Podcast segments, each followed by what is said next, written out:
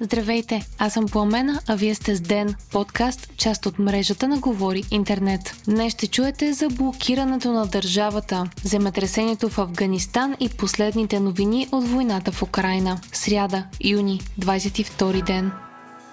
ГЕРБ има такъв народ, ДПС и Възраждане се обединиха и на практика блокираха работата на Народното събрание и парламентарните комисии днес. Първо бе провалено пленарното заседание в Народното събрание поради липса на кворум. Въпреки, че депутатите от посочените парламентарни групи бяха в сградата, те не се регистрираха и заседанието бе закрито. Припомняме, че за днес в 19 часа е насрочено извънредно заседание, на което ще се гласува вота на недоверие към правителството. След обед трябваше да заседават и парламентарните комисии. Особено важно бе да се състои обсъждането на комисията по външна политика, която трябваше да изслуша позицията на министъра на външните работи Теодора Генчовска относно така нареченото френско предложение за Република Северна Македония. Заседанието обаче бе отложено по предложение на ГЕРБ и подкрепено от ДПС има такъв народ и възраждане. Не се състоя и заседанието на комисията по конституционни и правни въпроси, която трябваше да изготви проект на процедурни правила за избор на кандидати за членове на Висшият съдебен съвет. По същата схема, блокирани от ГЕРБ има такъв народ, ДПС и Възраждане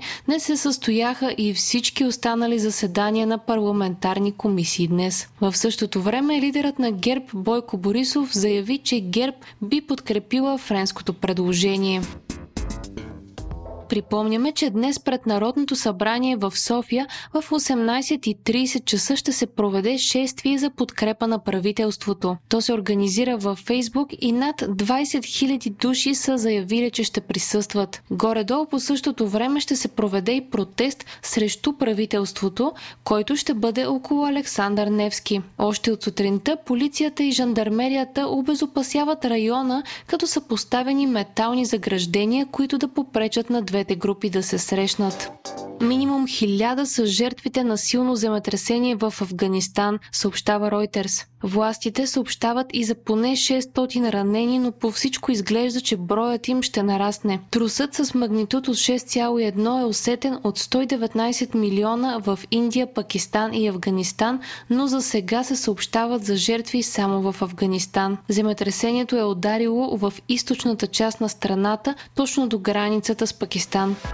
Руска рафинерия е била ударена от дронове, идващи от Украина, предава Reuters. Това е една от най-големите рафинерии в Русия, намираща се в региона на Ростов, в близост до границата с Украина. Единият от ударите е предизвикал експлозия и пожар, който е бил потушен. Европейският съюз временно ще премине отново към въглищата, за да може да се справи с намаленото количество доставки на руски газ, съобщават официални източници от Брюксел. Цените на руският газ продължават да нарастват и това подклажда търсенето на альтернативни източници на енергия в Съюза. Експерти предупреждават, че Русия може да продължи да намалява доставките на газ за Европа с приближаването на зимата, но Москва отрича спадът да е умишлен.